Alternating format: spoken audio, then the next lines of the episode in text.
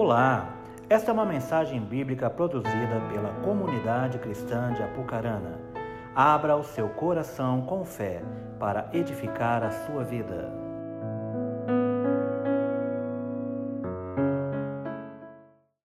Romanos 1, abra aí, Romanos. Romanos capítulo 1.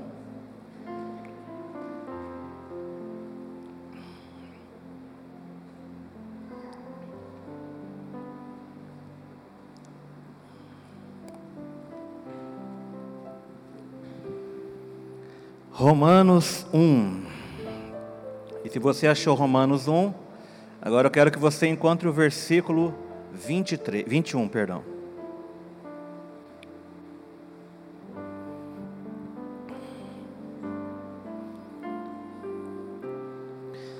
Diz assim a palavra do Senhor no versículo 21.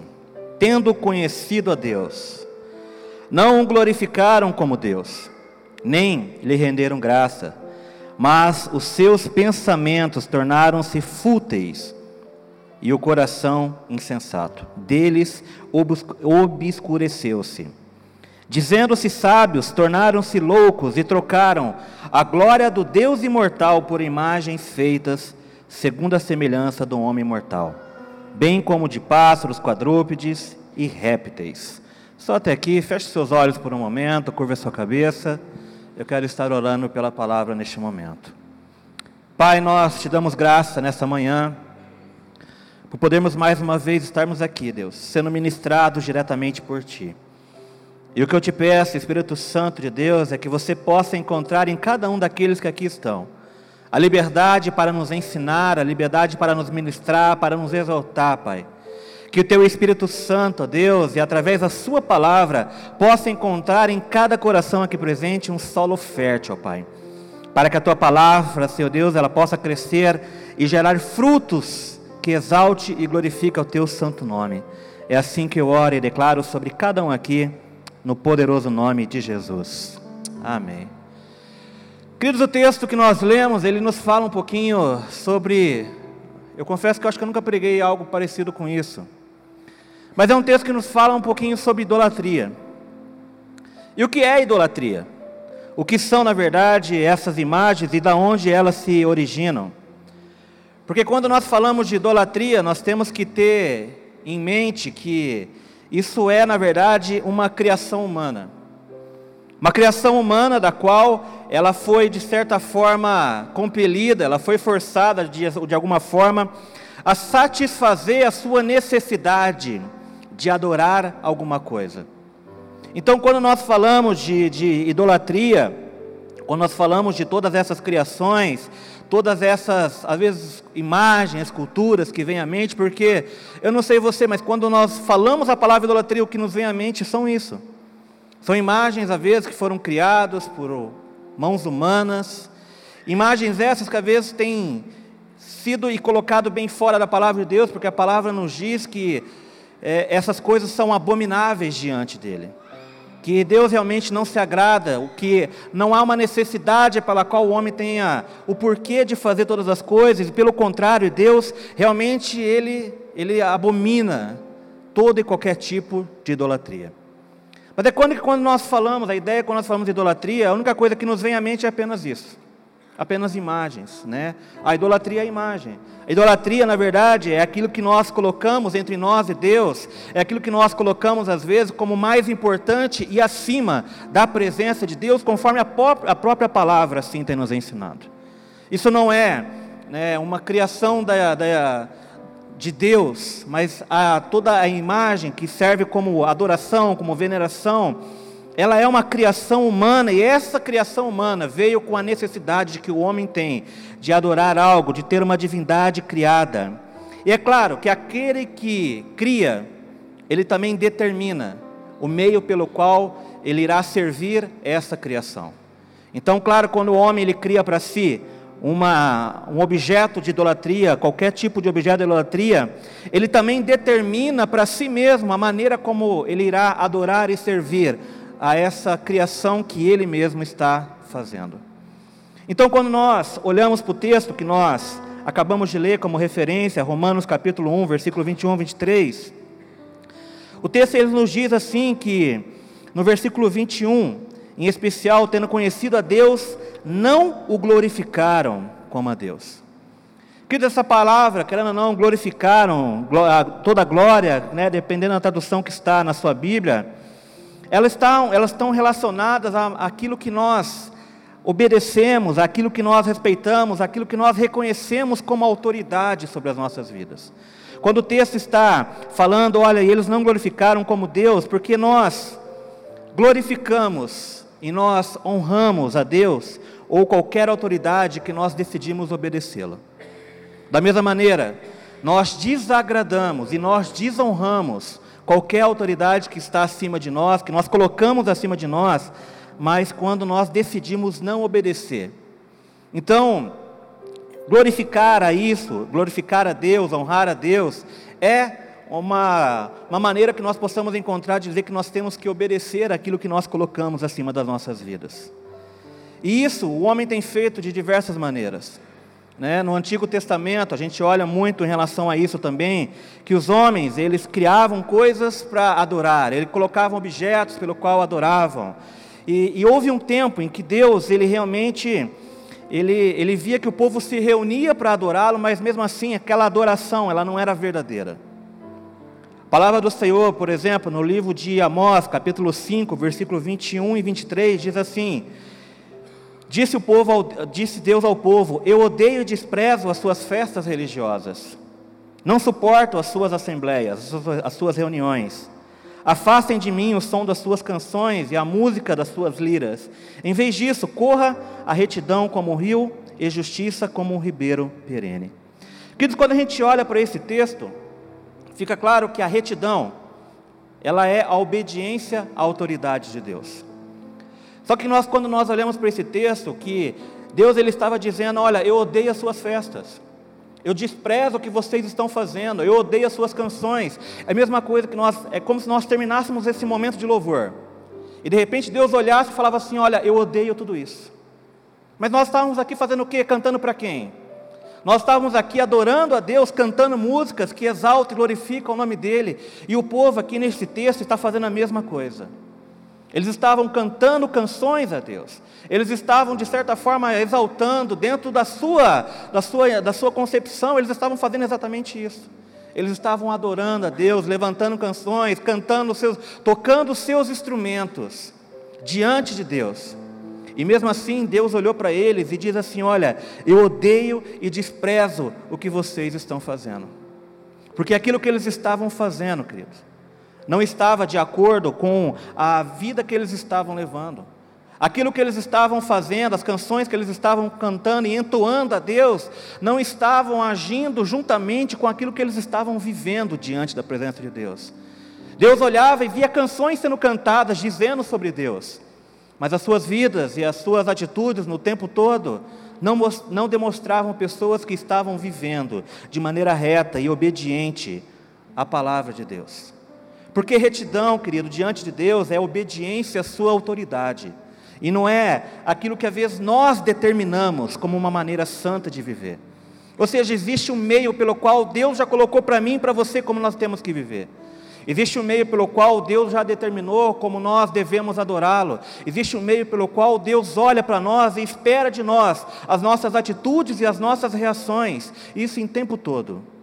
Mas ainda assim nós podemos estar aqui cantando, louvando, exaltando o nome do nosso Deus Todo-Poderoso, chorando até na presença dEle, e talvez Deus ainda olhar para nós e não ver que isso realmente está chegando diante dEle como deveria chegar, e não ver que isso está vindo de um coração sincero, de um coração reto, que em tempo todo, em todo momento, está decidindo viver em obediência à palavra de Deus. Isaías capítulo 66 versículos 2 e 3 diz assim: Não foram as minhas mãos que fizeram todas essas coisas, e por isso vieram a existir? pergunta o Senhor. A este eu estimo, o humilde e contrito de espírito. E olha o que o texto diz: aquele que treme diante da minha palavra. Mas aquele que sacrifica um boi é como o que mata um homem, aquele que sacrifica um cordeiro é como quem quebra o pescoço de um cachorro, aquele que faz oferta de cereal é como quem apresenta sangue de porco, e aquele que queima incenso memorial é como quem adora um ídolo. Eles escolheram os seus caminhos e as suas almas têm prazer em suas práticas detestáveis. Queridos, essa, essa palavra está nos dizendo o quê? No Antigo Testamento, quando nós olhamos o livro de Êxodo, Levíticos, por exemplo, nós vemos o quanto Deus falava sobre sacrifícios. Né? Não havia ainda acontecido o sacrifício de Jesus, mas todos esses sacrifícios que havia no Antigo Testamento nos revelam já o sacrifício que haveria um dia perfeito, que era o sacrifício de Jesus por nós. Então, quando nós olhamos tudo o que o povo estava fazendo, eles estavam fazendo aquilo que Deus havia determinado. Eles faziam sacrifício, esses sacrifícios lembravam de quem? Do Cristo que um dia morreria por nós. Mas ainda assim, Deus está dizendo que aquele que realmente ele, ele, ele se agrada é aquele que é humilde, contrito de espírito, mas olha o que o texto diz: aquele que treme diante da minha palavra. Ou seja, não, não bastava eles apenas oferecerem sacrifícios, não, não bastava eles quererem demonstrarem exteriormente, exterior, por seu exterior, para as pessoas que estavam ao seu redor, quem eles serviam. Não bastavam apenas eles estarem cantando canções, se os seus corações não estavam realmente ali, humildes, quebrantados diante de Deus. Se eles não estavam ali olhando para a palavra e tremendo diante da palavra, no sentido de olhar e ver assim, não, eu preciso viver, eu preciso obedecer à palavra de Deus. Então, queridos, tudo isso que eles estavam fazendo, eles faziam sacrifícios, eles faziam ofertas, conforme a palavra havia ensinado. Mas Deus via que os corações deles estavam longe de tudo isso. E como Deus via que o coração deles estava longe de tudo isso, Deus estava levando eles a entender que aquilo que eles estavam fazendo era como se fosse uma idolatria. Deus compara ações deles a, aquilo que eles estavam adorando a um ídolo, ou seja, o que vocês estão fazendo é algo sem valor, é algo que não tem importância. Mas como é que pode ser algo sem valor e sem importância se eles estavam fazendo aquilo que Deus havia ensinado? Porque eles estavam tendo ações, mas os seus corações estavam bem longe da presença de Deus. Então, tudo aquilo que eles estavam fazendo, faziam por benefício próprio faziam para se agradar, faziam para se sentir bem, faziam buscando aquilo que lhe agradassem, que deixassem talvez eles mais confortáveis diante de Deus. Mas eles não estavam fazendo exatamente, eles não estavam andando exatamente conforme Deus havia determinado que eles andassem. E quando nós falamos de idolatria, claro, queridos, nós, talvez já é terrível, nós olharmos e falar isso de idolatria de pessoas que não conhecem a Cristo. Mas ainda existe aqueles que conhecem a Cristo e continuam vivendo em idolatria. Porque através da palavra de hoje, queridos, eu quero que você entenda e amplie um pouco o que é idolatria.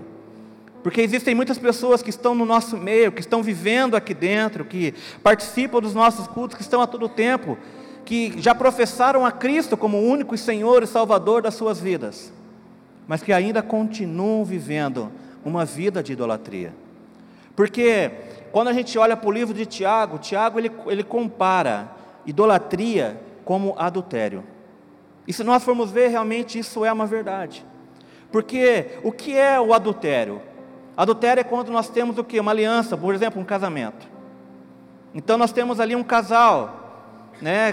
Eles fizeram seus votos, têm ali as suas promessas, né, eh, de, de viverem para sempre, até que a morte nos separe, na saúde, na tristeza, né. Existe ali um voto, existe uma aliança, existe um compromisso entre eles. Mas quando essa aliança é, é, quebrada por alguma das partes, quando essa aliança, alguns, por uma, uma das partes de repente é, olha para outro lado, adultera, tem, é, tem relações fora de um casamento.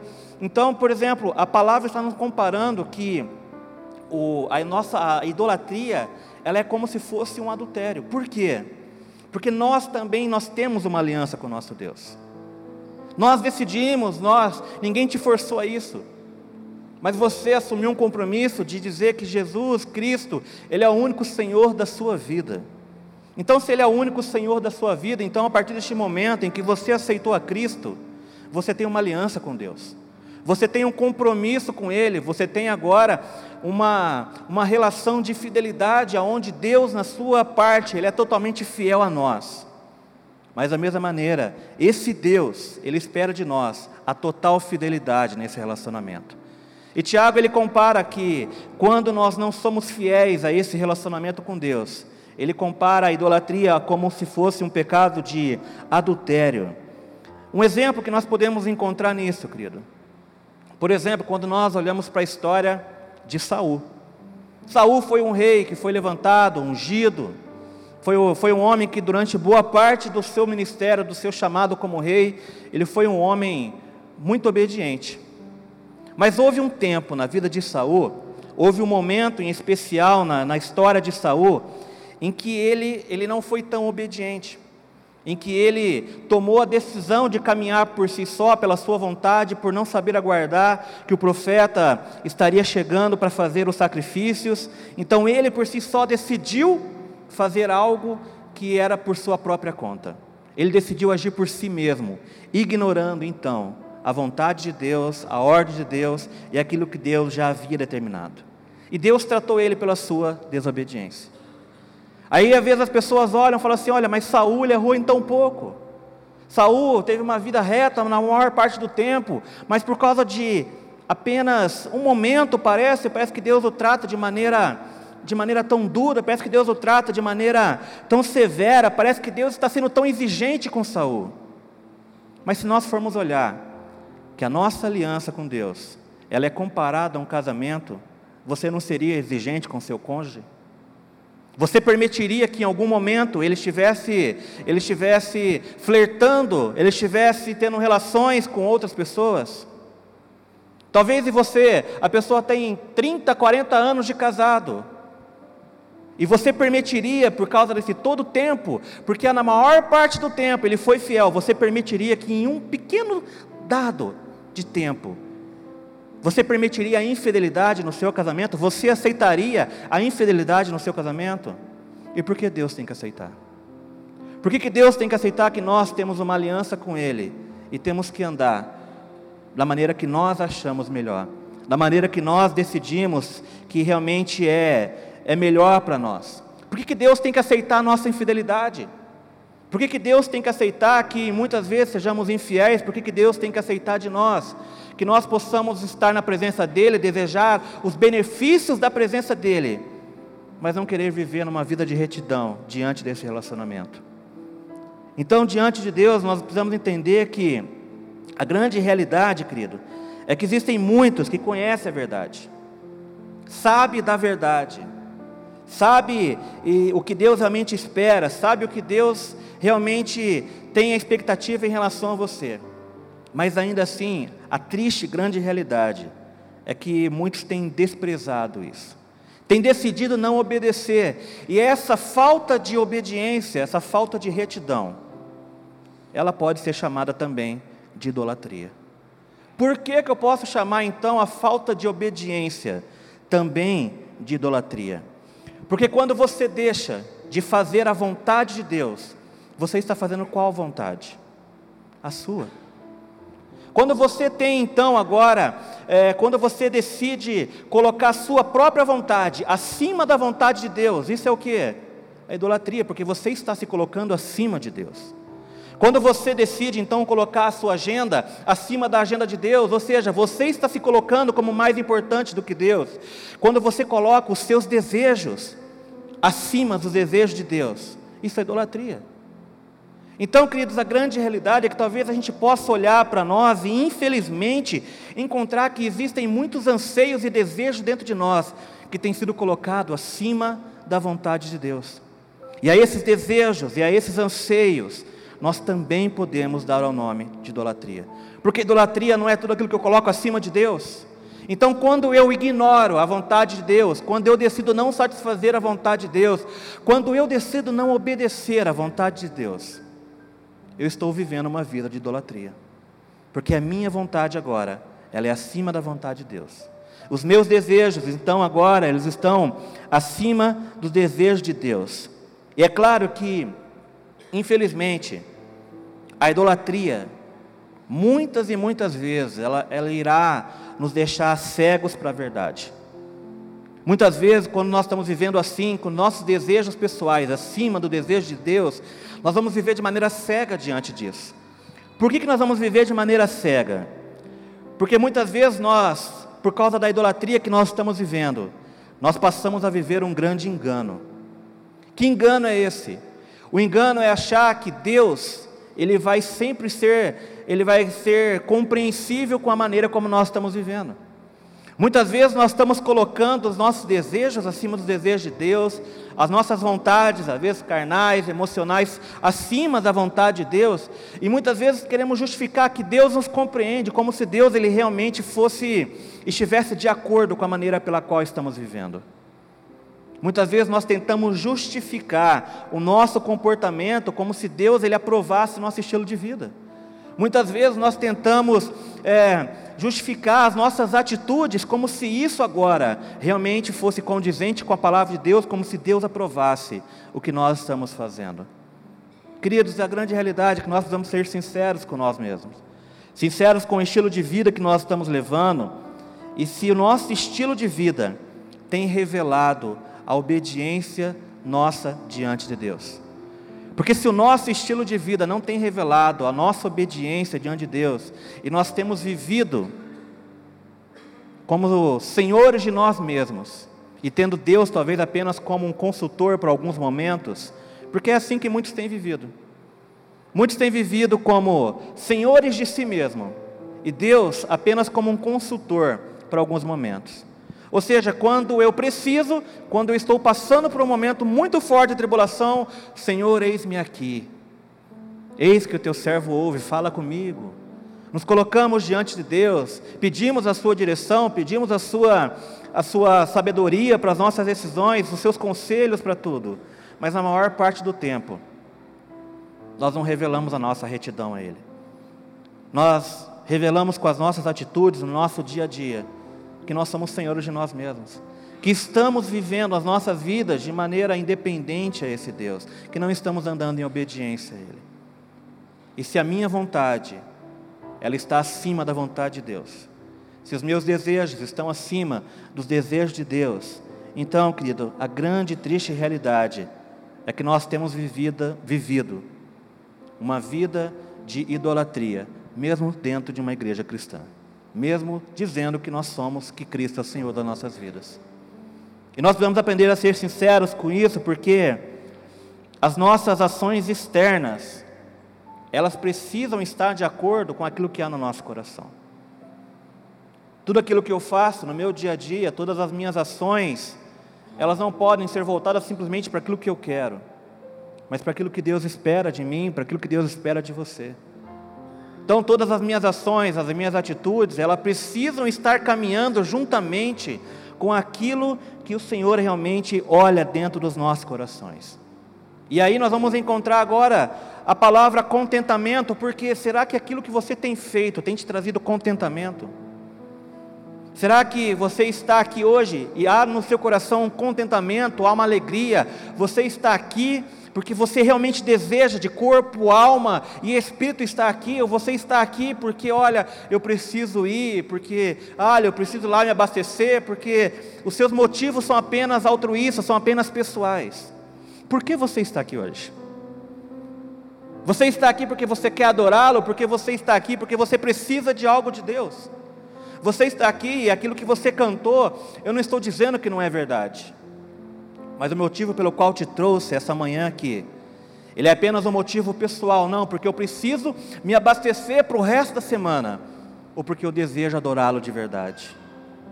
Nós vamos ser sinceros, queridos, com, com aquilo que nós, as nossas ações, porque infelizmente nós podemos nos encontrar cantando canções aqui dentro, mas quando Deus olha para os nossos corações, Ele vê que somente há desejos pessoais em nós. Eu, a minha vontade, os meus desejos estão acima do que Deus realmente quer. Eu vou até Deus até onde eu me satisfaço, mas quando Ele começa a exigir algo de mim, bom, esse relacionamento deixa de ser interessante para mim. E se esse é o tipo de relacionamento que nós temos tido com Deus, infelizmente nós temos vivido um relacionamento de idolatria. Porque os nossos desejos, as nossas vontades, elas estão acima da vontade de Deus. E quando nós olhamos para a palavra de Deus, em especial para o nosso grande e excelente referencial que é Jesus Cristo, a gente vai ver que nele havia esse contentamento. Ou seja, o que, era esse contentamento? É alguém que você via que não apenas as atitudes deles, mas ele por si só estava sempre contente com aquilo que estava fazendo, ele deixou isso muito bem registrado para nós na palavra de Deus.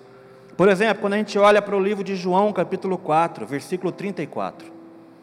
João 4,34 diz o que? A minha comida é fazer a vontade daquele que me enviou e concluir a sua obra. Né? Quando a gente olha também o livro de Salmo, capítulo 40, versículo 8, tenho grande alegria em fazer a tua vontade, a Deus, e a tua lei está no fundo do meu coração. Ou seja, para esses homens, eles, eles, não, eles não tinham apenas um desejo pessoal, mas o desejo dele, a paixão dele não era fora de Deus. A paixão de Jesus, as vontades deles, todas elas estavam ligadas ao que? A cumprir, a satisfazer os desejos do coração do seu Pai. Ou seja, em tudo que ele estava fazendo havia um contentamento, em tudo que ele estava fazendo havia uma realização de que, olha, ele sabia para quem estava fazendo, mas mesmo assim ele fazia com alegria no seu coração. Ele não tinha dificuldade de abrir mão da sua própria vontade para que a vontade do Pai se cumprisse. Ele não teve medo de abrir mão da sua própria vida para que os propósitos do seu pai realmente se cumprissem. E às vezes nós não estamos dispostos a fazer os mesmos. Às vezes nós estamos dispostos a caminhar com Cristo, caminhar com Deus até o momento em que algo de nós seja exigido. Até que algo de nós seja comprometido, e aí quando a minha vontade ela começa a ser colocada em jogo, o meu relacionamento com Deus, ele é meio que parado, travado, porque olha, eu posso ir até aqui, Senhor, até aqui eu não consigo ir mais. E se assim, essa é a maneira pela qual nós temos nos relacionado com Deus, nós precisamos entender que nós estamos vivendo de maneira idólatra. Se as minhas vontades estão acima do Pai, se os meus desejos estão acima do dele, então nós estamos vivendo de maneira idólatra. Ou seja, existe a idolatria, ela tem, ela tem um conceito muito mais amplo. E Jesus disse que o reino é nosso se nós o buscarmos em que lugar? Em primeiro. Não em segundo, não em terceiro, mas em que lugar que nós temos que buscar o reino de Deus e a sua justiça, e todas as demais coisas nos serão acrescentadas. Não é em segundo lugar, não é em terceiro, mas ou seja, buscar o reino de Deus e a sua vontade, ele precisa estar para nós em primeiro lugar. Isso quer dizer que a vontade de Deus, ela precisa estar acima da minha. Os desejos de Deus, os planos de Deus, ele precisa estar acima dos meus. Porque se não for assim, querido, eu estou vivendo de uma maneira idólatra. E uma base para mim te falar isso também está no livro de Colossenses, capítulo 3, que diz assim: Portanto, matem os desejos deste mundo que agem em vocês. Isto é, a imoralidade sexual, a indecência, as paixões más, os maus desejos e a cobiça, porque a cobiça é um tipo de idolatria. Pois é por causa dessas coisas que o castigo de Deus cairá sobre os que não lhe obedecem. Veja que a cobiça, ela é colocada para nós como um tipo de idolatria.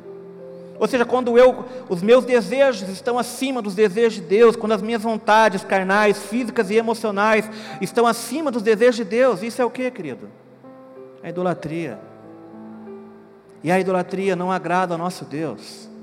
Podemos nos encontrar cantando canções, podemos nos encontrar até servindo ao Senhor, mas ainda assim com o coração cheio de idolatria.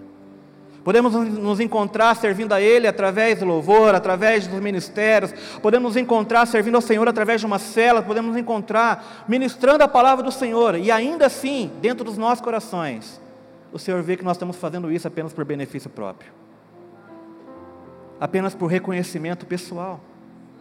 Quando nós fazemos algo para Deus, em prol do reino de Deus, e, e nós buscamos nisso reconhecimento pessoal, é idolatria. porque eu quero ser reconhecido pelas pessoas, ou seja, eu quero que as pessoas me dê tapinha nas costas, eu quero, eu quero ser exaltado pelo que eu estou fazendo, eu quero ser reconhecido pelos homens pelo que eu estou fazendo. Isso é idolatria, porque é o meu desejo, é a minha vontade sendo colocado acima da vontade de Deus. E tudo isso começa porque não existe um contentamento em nós. Não existe um contentamento em Deus. E por isso nós construímos nossos objetos de idolatria. Por eu não estar contente, por eu não conseguir viver de maneira contente na presença de Deus, por eu não conseguir encontrar prazer naquilo que eu estou fazendo para o reino de Deus, eu acabo fazendo as coisas agora para o meu próprio benefício, para a minha própria satisfação, para a minha própria alegria. Então eu vejo que Deus ele, ele está nos revelando todas essas coisas, queridos, com o intuito de nós sermos sinceros com nós mesmos. E eu vejo que o quão maravilhoso é quando Deus nos traz um ensino como esse. Sabe por quê? Porque talvez é uma palavra difícil de a gente ouvir. Eu sei disso. Porque quando a gente, se a gente for sincero e olhar para nós mesmos, nós vamos encontrar, infelizmente, que existe muita idolatria naquilo que nós estamos fazendo. Temos vivido de maneira idólatra, porque antigamente olhávamos como idolatria simplesmente o que? Se prostrar e adorar diante de imagens, mas não, querido. Se os meus desejos pessoais, se a minha carne, se, se tudo aquilo que eu tenho faz, feito, se meus planos têm sido colocados acima de Deus, isso também é idolatria. Então eu sei que talvez sim, é uma palavra dura de nós ouvirmos. Mas eu acho precioso o ensino do nosso Pai. Sabe por quê, querido? É como se nós tivéssemos uma prova da faculdade para fazer. E aí você tem uma prova, e quão maravilhoso é se você soubesse o que vai cair na prova, não é? Sem precisar colar. Ou seja, o que Deus está fazendo? Deus, o próprio Deus, está nos dando a cola para a prova da vida. O próprio Deus, Ele já está se encaminhando de trazer sobre as nossas vidas conhecimento, sabedoria, para que nós possamos passar pelas provas que nós temos que enfrentar. Porque a pior coisa que existe, queridos, é nós sabermos que talvez nós nos dedicamos tanto a algo, é igual quem estuda um ano inteiro. Eu lembro que na quinta série, querido, eu reprovei. E eu lembro até hoje a sensação de reprovar a quinta série. Eu lembro que eu olhava para mim e pensava assim: nossa, como eu fui relaxado. Mas eu lembro também de de em outros momentos, que de chegar no final do ano, e eu lembro da minha dedicação, né? Porque daí o meu boletim na época, eu lembro que ele estava bem hemorrágico, né? Ele estava bem vermelho. E aí, por, por, por, o meu boletim estar tão hemorrágico e vermelho naquela época, eu lembro da dedicação nos últimos semestres. De estudar, de empenhar, eu não saía, eu não brincava. Eu não fazia nada, eu só estudava porque eu precisava recuperar agora aquele tempo. E daí eu lembro que eu cheguei, peguei lá, né, quando você ia para o mural, olhei lá no mural, aí você vai lá, corre o teu dedo, e você olha o nome, e aí corri depois, aí você acha o teu nome e você corre o dedo. Aí eu corri o nome lá, reprovado. O quão duro é saber que de repente nós podemos chegar ao final de algo nas nossas vidas. E talvez descobrirmos que nós somos reprovados porque nós não prestamos atenção a algo. Sabe, ninguém pode dizer que depois de uma palavra de conhecimento, de quando nós olhamos e somos, ah, somos de certa forma levados a avaliar as nossas vidas. Ninguém vai poder dizer, olha, eu não sabia.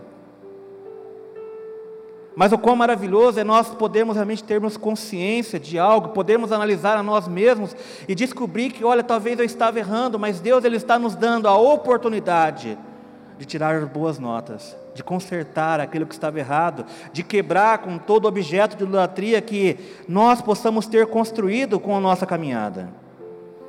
Sabe, querido, nós vamos realmente aprender a ser sinceros com nós mesmos. Quando eu olho para a história de Saul, eu vejo exatamente isso, um homem que agiu pela sua própria vontade, um homem que, querendo ou não, quando ele decidiu ofertar algo diante de Deus antes de uma guerra, quando a gente vê lá no livro de 1 Samuel falando sobre isso, não era a função dele fazer isso, não era, ah, não era, ele não estava designado para isso, ele não tinha autoridade de Deus para fazer nenhuma oferta diante do altar de Deus.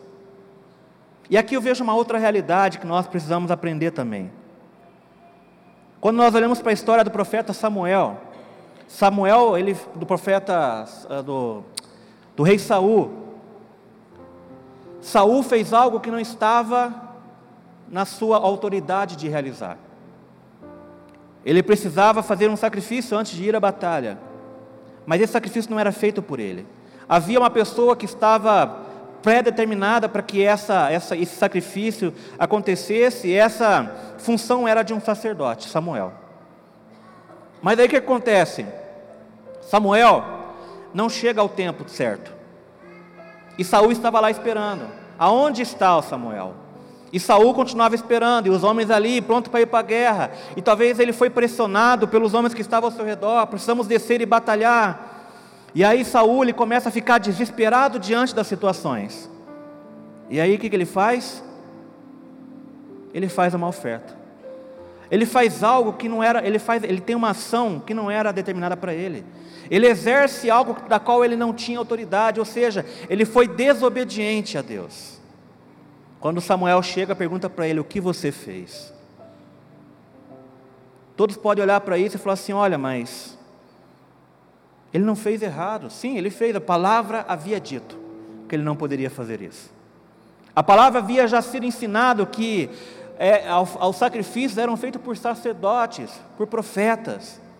Saul era um rei, ele não tinha autoridade para fazer isso. Ou seja, por mais que a atitude dele demonstrasse obediência, a atitude dele demonstrou falta de confiança em Deus. A atitude dele demonstrou que ele estava agindo por si só, porque Deus não havia dito para ele fazer nada. Ele agiu por conta própria. Sabe, queridos, eu vejo que muitas vezes nós fazemos as mesmas coisas. Nós estamos passando, às vezes, por momentos difíceis, estamos passando por momentos de lutas, estamos passando por momentos de desesperados, vamos colocar assim. Talvez os dias maus tenham batido a sua porta, talvez você tenha passado por grandes tempos difíceis. E às vezes o que acontece em tempos difíceis, nós nós agimos por nós mesmos.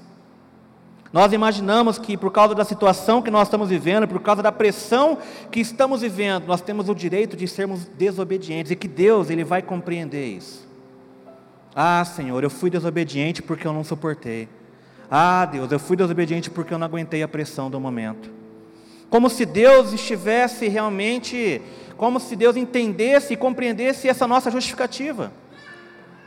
Ou seja, viver uma vida diante da presença de Deus é necessário obediência total, querido. Nós precisamos decidir viver uma vida de obediência total, porque só com uma vida de obediência total, a palavra de Deus, é que os nossos altares de idolatria vão cair. É só quando eu decido obedecer por completo a palavra de Deus, é que a minha vontade ela vai ficar abaixo da vontade de Deus. É só quando eu decido colocar os meus desejos abaixo dos desejos de Deus, é que então Deus será exaltado e glorificado através da minha vida. Porque do contrário, é idolatria. E nós precisamos aprender a quebrar com todo tipo de idolatria que talvez ainda possa haver sobre as nossas vidas. Porque você vai ter dificuldade. Eu não estou amaldiçoando a sua vida, estou dizendo que a palavra nos ensina. No livro de João 16, 33 diz o quê? E no mundo tereis. Ou seja, Deus está dizendo para você: olha, vocês não vão ter passar por nada. Vocês não vão ter adversidade, vocês não vão passar por um momento difícil, vocês não vão sofrer tentação, vocês não vão sofrer nada. É isso que a palavra está dizendo? Não. A palavra está dizendo: olha, no mundo tereis aflições. Ou seja, você vai passar por dias maus, você vai passar por tempos ruins, você vai passar por adversidades, mas a palavra ela nos diz o quê? Mas tem de bom ânimo. Por quê? Porque Ele já venceu por nós. Então, se Ele já venceu por nós, o meu papel agora é decidir obedecê-lo e não obedecer às minhas vontades, não obedecer aos meus medos, não, não obedecer agora às minhas, às minhas, os meus, às minhas tentações pessoais, não obedecer agora à minha carne. Porque, queridos, se nós realmente queremos viver uma vida reta diante de Deus, nós precisamos aprender a identificar aquilo que nós temos colocado acima da vontade de Deus. Os dias maus vão vir, e quando os dias maus vierem, querido, Deus ele ainda ele precisa continuar estando em primeiro lugar nas nossas vidas. Porque eu creio, querido, que quando Deus nos coloca diante de uma situação, Ele não está colocando nós, Deus não está nos dando uma prova porque Ele quer te reprovar nela. Ele está nos dando uma prova, Ele já deu o resultado da prova, então Ele quer que simplesmente você obedeça aos resultados que Ele já prometeu sobre a tua vida. Ele já prometeu que você seria vitorioso. Mas para você ser vitorioso, você precisa olhar para a palavra dele. Precisamos ser aqueles que olham para a palavra e tremem diante da palavra. Senhor, eu vou andar por isso. Senhor, eu vou viver por isso. Eu não vou mais andar e viver pela minha própria vontade. Eu não vou mais andar e viver por aquilo que eu acho, eu deixo de achar, mas eu vou andar por aquilo que o Senhor tem preparado sobre a minha vida. Nós vamos passar por muitas coisas, sim. Nós vamos passar por muitas coisas, sim, querido. mas o livramento de Deus sobre as nossas vidas, mas todas as provisões de Deus pelas nossas vidas, vem após nós decidirmos quebrar toda a idolatria que existe em nós e decidirmos obedecer a Ele. Deus tem livramento para a sua vida, sem dúvida. Deus tem provisão para você, sem dúvida. Mas todo livramento e provisão de Deus para a sua vida está logo após você decidir viver em obediência a Ele em colocar os seus desejos abaixo dos desejos de Deus, em colocar as suas intenções abaixo das intenções de Deus, em colocar a sua carne sacrificada no altar da cruz. E sacrificar é dizer o que eu morri para mim mesmo, para que Cristo viva em mim. Os livramentos de Deus para a sua vida e a provisão de Deus para as suas vidas, queridos, estão logo ali quando nós decidimos realmente obedecer. Então, eu penso que fica bem claro para nós o que é idolatria. Idolatria é tudo aquilo que se torna uma fonte que irá suprir algo para nós. Idolatria é tudo aquilo que vai suprir os nossos desejos pessoais, as nossas cobiças pessoais. E grande realidade é que a idolatria ela pode estar em qualquer área das nossas vidas, qualquer área. Qualquer coisa pode ser um objeto de idolatria para você se ela estiver acima de Deus e ser uma fonte para você, mais do que Deus é uma fonte para você.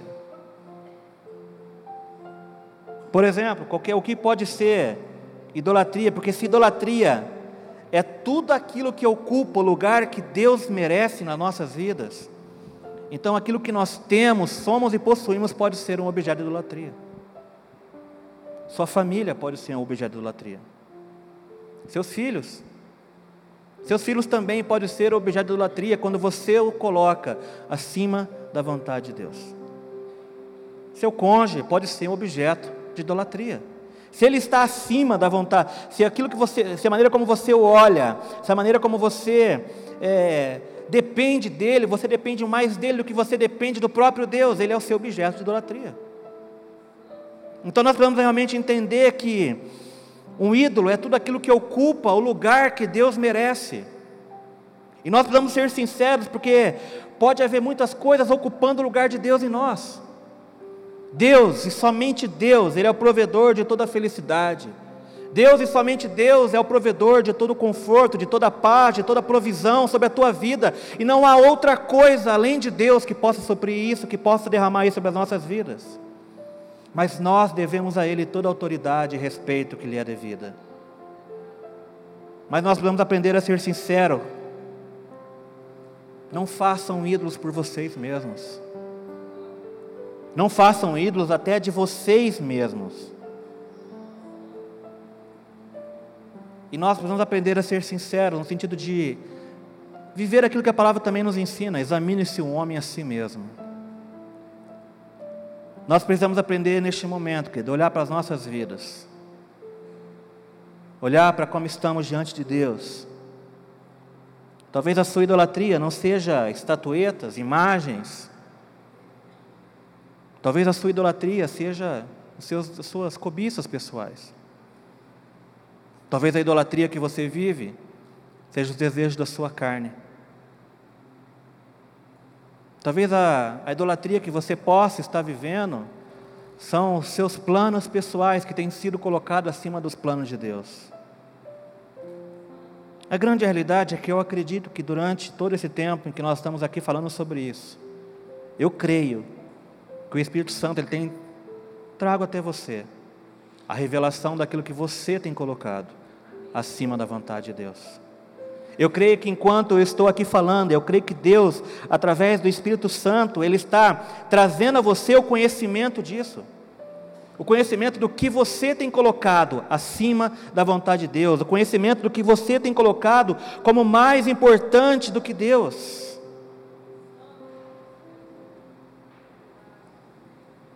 A idolatria, querido, é quando você foca em qualquer coisa mais do que você foca em Deus. E isso pode ser muitas coisas. Sua família, seus sonhos, seus planos, seus projetos, todas essas coisas precisam estar debaixo da vontade de Deus. Porque se não tiver, são objetos de idolatria. E nós precisamos aprender a ser sinceros em relação a isso.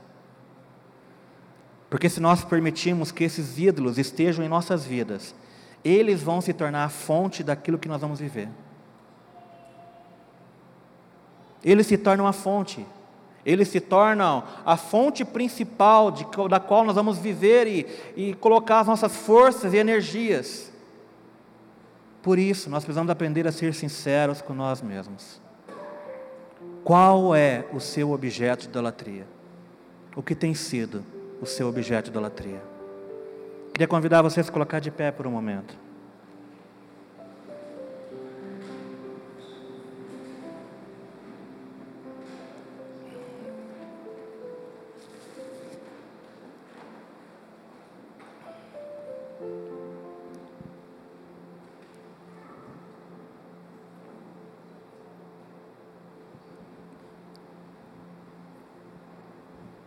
Feche seus olhos, querido.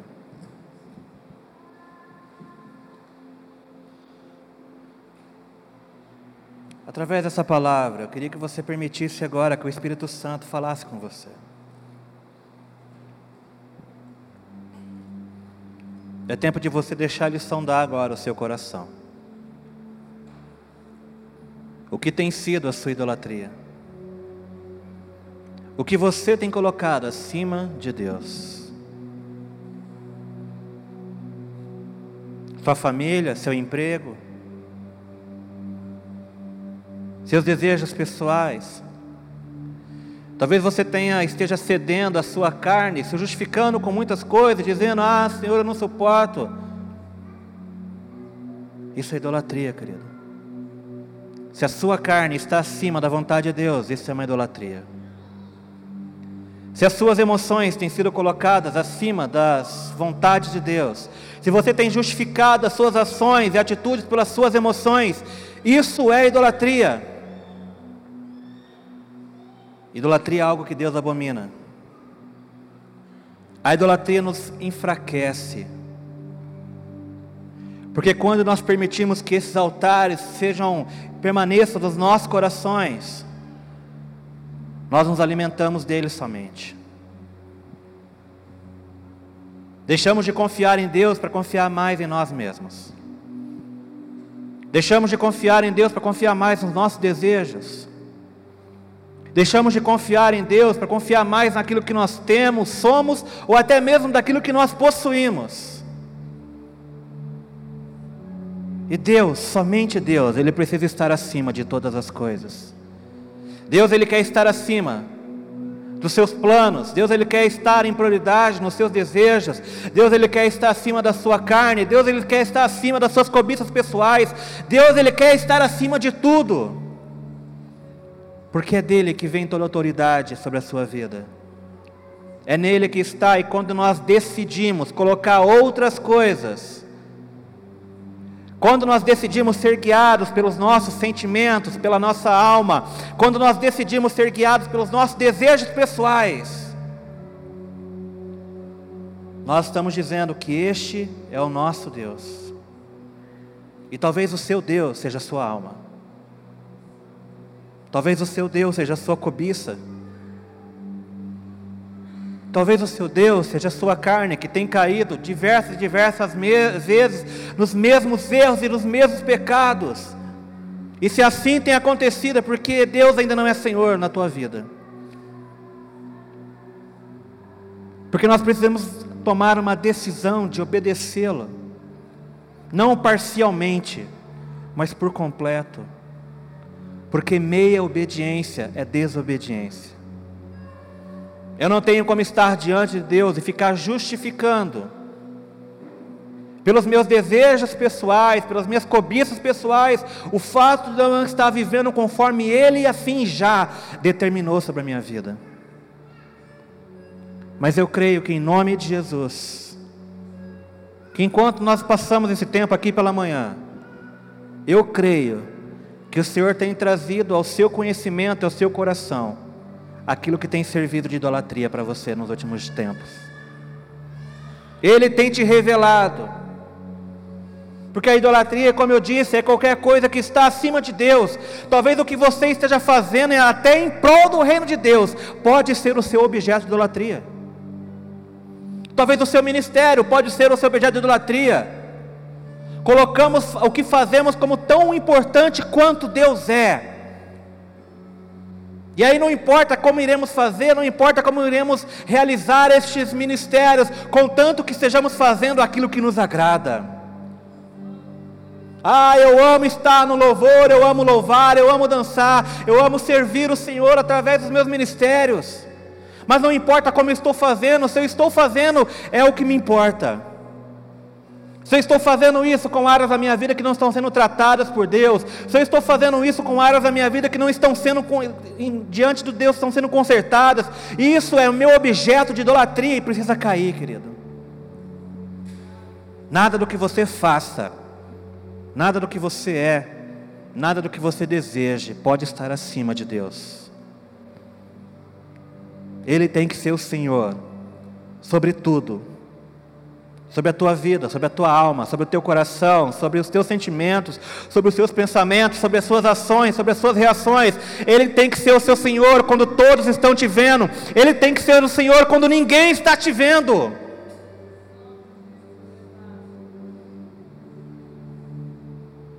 Porque não adianta nós vivemos de fachada, querido. Não adianta nós queremos ter atitude de pessoas santas, mas os nossos corações não estão correspondendo com isso.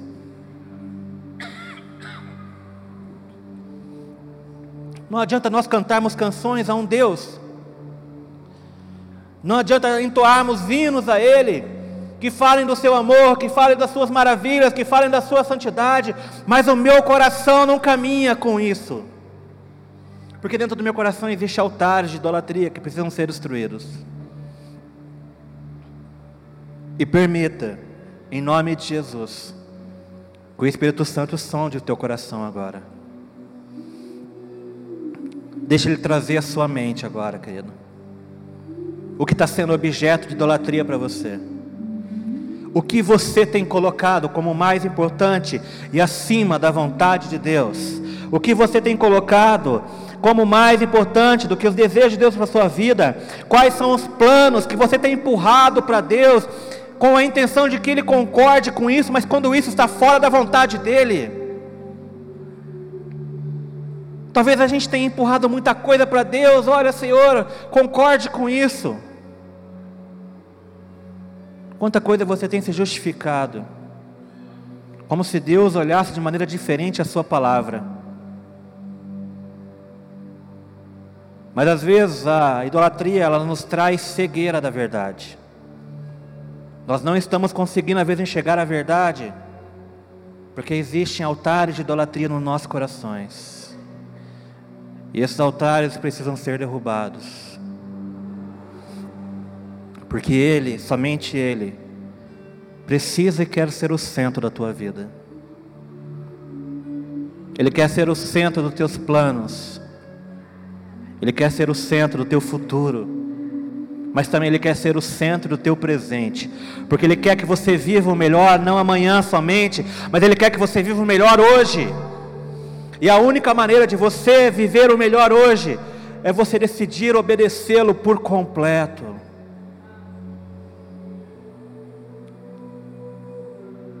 Fale com Deus, querido.